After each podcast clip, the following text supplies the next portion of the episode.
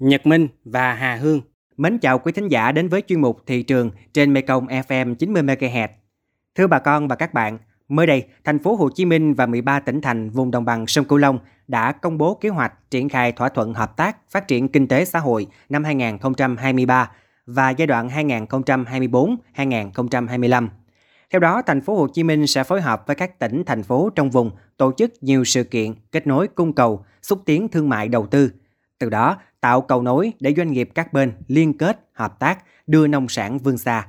Nội dung này sẽ được chúng tôi chuyển tải trong tiêu điểm thị trường hôm nay. Nhưng trước hết, mời quý thính giả điểm qua một số thông tin đáng chú ý chúng tôi vừa tổng hợp.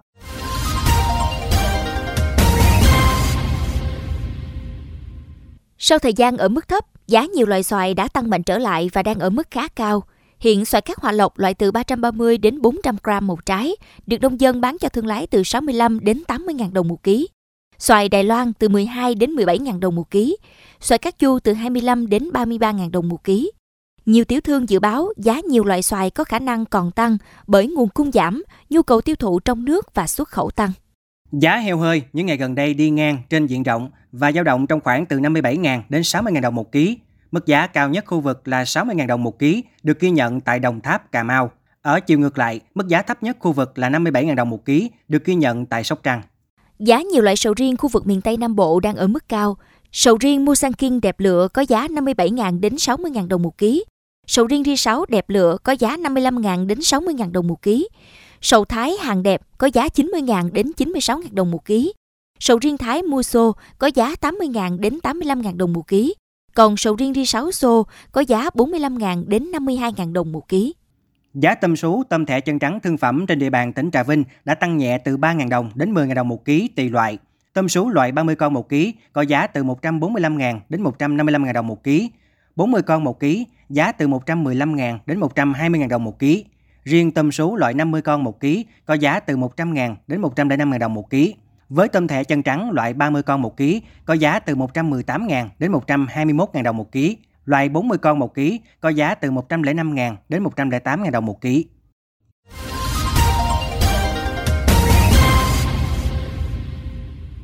Thưa bà con và các bạn, hợp tác phát triển giữa thành phố Hồ Chí Minh và các địa phương vùng đồng bằng sông Cửu Long là truyền thống đã có từ lâu và được củng cố phát triển mạnh hơn trong thời gian gần đây. Thành phố Hồ Chí Minh với lợi thế phát triển mạnh trên hầu hết các lĩnh vực là động lực phát triển và đầu tàu kinh tế cho các tỉnh phía Nam và cả nước. Mỗi hợp tác trong thời kỳ mới được kỳ vọng sẽ tạo sức bật đột phá để đồng bằng sông Cửu Long tận dụng thế mạnh phát triển trong thời gian tới, đặc biệt là trong lĩnh vực nông nghiệp. Vấn đề này sẽ được chúng tôi phản ánh trong phần tiêu điểm thị trường hôm nay qua bài viết Cú bắt tay cho nông sản miền Tây ngay sau đây.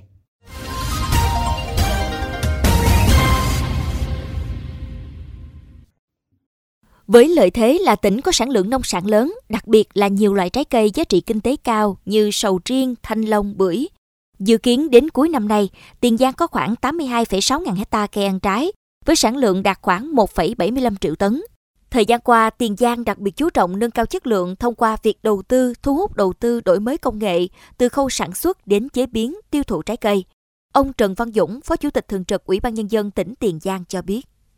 Tiền Giang là một cái tỉnh mà phải nói rằng ừ, trái cây và hoa màu rất là dồi dào. Đây là cái nguồn thực phẩm rất là đáng quý cho cái sinh hoạt đời sống của nhân dân thành phố Hồ Chí Minh qua khảo sát nhiều năm liền thì chúng tôi thấy rằng đối với các cái chợ đầu mối thì cái lượng hoa màu của của Tiền Giang ngày càng nâng lên tổng hợp với gần đây thôi, là năm gần đây đó thì à, gần như là cái à, lượng cây trái hoa màu vào cái chợ nông sản à, của thành phố Hồ Chí Minh là chợ Bình Điền là chiếm 30% cái sản lượng trong cái khu vực này. Không chỉ tại Tiền Giang mà các địa phương khác ở đồng bằng sông Cửu Long cũng đang tập trung vào nâng cao chất lượng nông sản, không chỉ hướng đến thị trường xuất khẩu mà còn đẩy mạnh tiêu thụ nội địa, đặc biệt là liên kết chặt chẽ với các nhà phân phối. Bà Nguyễn Thị Thu Hiền, giám đốc đối ngoại tập đoàn Central Retail, chuỗi siêu thị Go Pixie Tops Market cho biết, Đối với mảng bán lẻ thực phẩm thì tập đoàn có hơn 70 cửa hàng siêu thị, đại siêu thị hiện diện khắp cả nước. Riêng đồng bằng sông Cửu Long, đến nay có 4 trung tâm thương mại tại địa phương.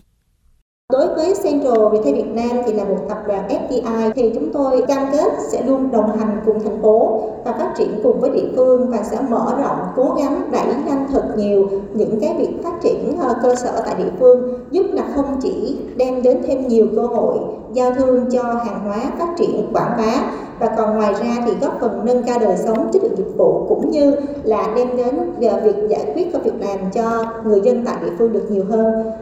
Bà Phạm Thị Vân, Phó Tổng Giám đốc Công ty Thương mại Sài Gòn Satra cho biết, Satra cam kết đồng hành với chương trình hợp tác phát triển kinh tế xã hội giữa thành phố Hồ Chí Minh và các tỉnh thành phố vùng đồng bằng sông Cửu Long. Hiện nay, Satra đang đẩy mạnh chiến lược kênh bán lẻ, thực hiện việc mở rộng thêm hệ thống phân phối và hệ thống bán lẻ tại khu vực đồng bằng sông Cửu Long, đặc biệt là tại thành phố Cần Thơ. Chúng tôi cũng sẽ liên kết các kênh phân phối để đưa hàng hóa từ Cần Thơ và các tỉnh đồng bằng sông Cửu Long về thành phố Hồ Chí Minh. Với tiềm năng dồi dào và thế mạnh của chợ đầu mối Bình Điền, ngoài việc cung ứng cho hệ thống bán lẻ xa Satra, chúng tôi cam kết đồng hành với các tỉnh đồng bằng sông Cửu Long về hàng nông sản và thủy hải sản, tạo điều kiện thuận lợi cho các hộ nông dân có thể kết nối thương mại một cách thiết thực, hiệu quả để người tiêu dùng hưởng lợi từ nguồn sản phẩm phong phú từ các tỉnh miền Tây. Chúng tôi mong muốn thông qua chương trình sẽ tìm kiếm được thêm nguồn hàng nguyên liệu để sản xuất hàng xuất khẩu như hàng nông sản, gạo, lúa, bún miếng khô, trái cây và hàng nông sản khác. Mới đây, Quốc hội đã thông qua nghị quyết số 98 ngày 24 tháng 6 năm 2023 về thí điểm một số cơ chế chính sách đặc thù phát triển thành phố Hồ Chí Minh. Qua đó, mở ra nhiều cơ hội phát triển không chỉ riêng thành phố mà cho cả hoạt động hợp tác với vùng đồng bằng sông Cửu Long.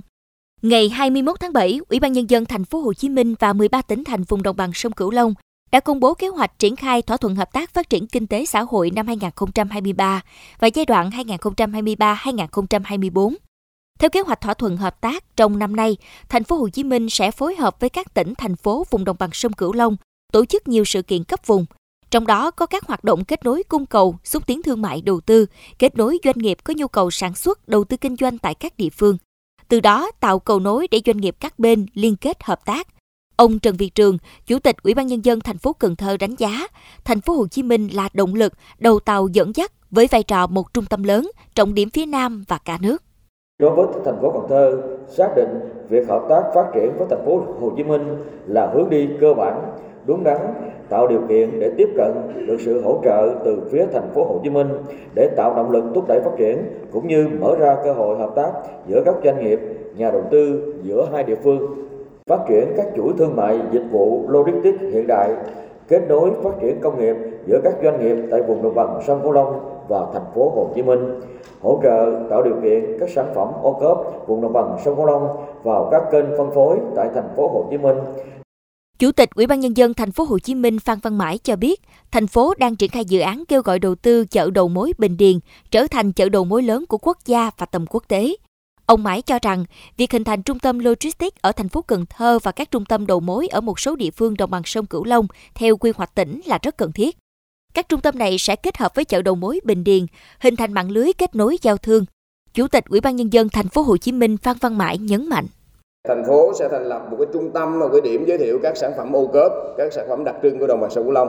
Thì tôi cho rằng cái kết nối cung cầu xúc tiến đầu tư là cái việc chúng ta có thể làm ngay và làm mang lại kết quả rất thiết thực À, để giúp cho chúng ta kết nối các cái doanh nghiệp của thành phố và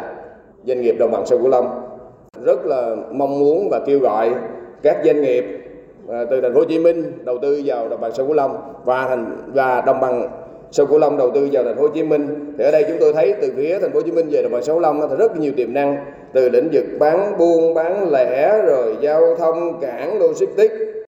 Việc công bố kế hoạch triển khai thỏa thuận hợp tác phát triển kinh tế xã hội giữa thành phố Hồ Chí Minh với các tỉnh thành phố vùng đồng bằng sông Cửu Long đã tạo đột phá cho nền kinh tế của từng địa phương, đồng thời mở ra cơ hội mới để thu hút các dự án từ những nhà đầu tư thành phố Hồ Chí Minh cho các địa phương trong vùng. Những cái bắt tay thật chặt giữa các địa phương đã góp phần gắn kết, mở rộng đầu ra cho nông sản miền Tây, vươn cao, vươn xa, phục vụ nhu cầu khách hàng cả nước.